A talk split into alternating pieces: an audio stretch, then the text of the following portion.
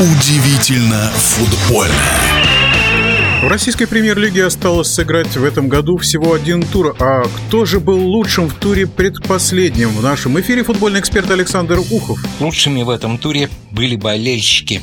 Российские футбольные болельщики. Всех команд, которые в знак солидарности с фанатами ЦСКА покинули трибуны стадионов, на которых играли их любимые команды.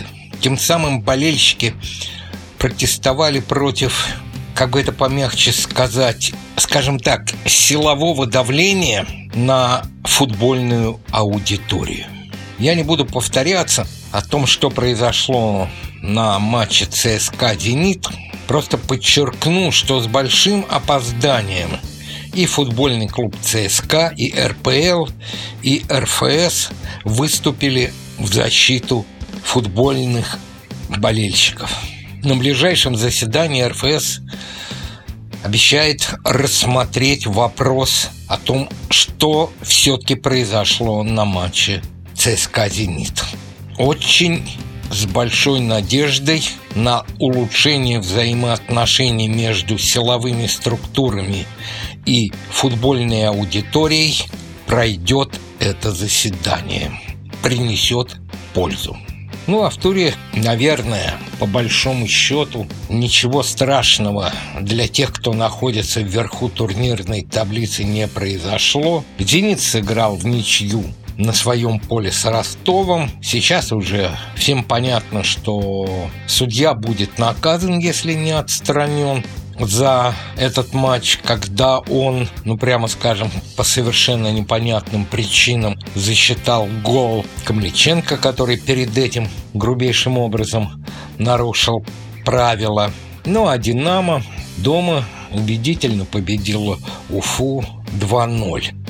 И вот что очень и очень интересно, и как будто составители календаря прямо вишенку на торт положили в следующем туре, последнем в этом году туре чемпионата 21-22 «Динамо» принимает «Зенит». Поинтересовался котировками на этот матч у букмекеров. Слушайте, 3,6 на победу «Динамо», 2,05 на победу «Зенита» и те же самые 3,6 на ничью.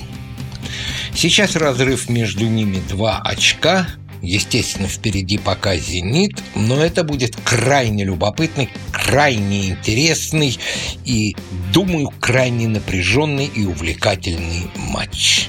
Нависли тучи над Слуцким. Его Рубин проиграл в Нижнем 2-1. Не знаю, какое решение примут владельцы Рубина, но Леониду Викторовичу сейчас крайне и крайне нужна болельщицкая поддержка, ибо он висит, вот по моим сведениям, как главный тренер Рубина на волоске. «Спартак». Как-то я в шутку сказал, что «Спартаку» надо играть в десятером, и снова «Спартак». И именно в десятером побеждает. Уж не знаю, по каким причинам это происходит.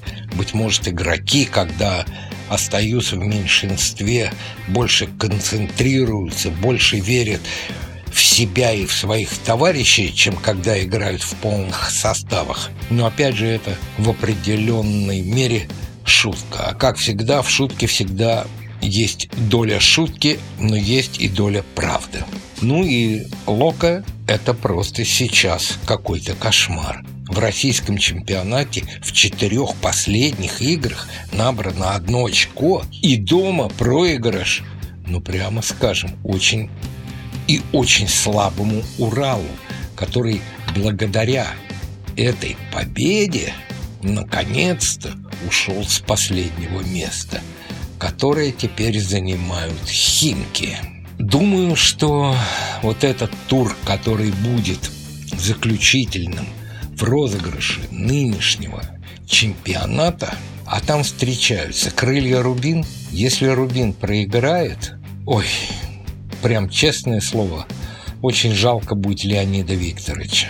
И «Динамо», «Зенит» мы уже отметили. А давайте-ка отметим еще и матч Сочи-Спартак. Сочинцы проиграли в кубанском дерби на своем поле Краснодару, тем самым позволили ему догнать себя, и теперь по очкам они сравнялись, а по разнице и по играм между собой Краснодар вышел на третье место. И сейчас вплотную приблизился и ЦСКА, который играет в заключительном туре дома с Арсеналом. Вот это главные, скажем так, матчи заключительного тура.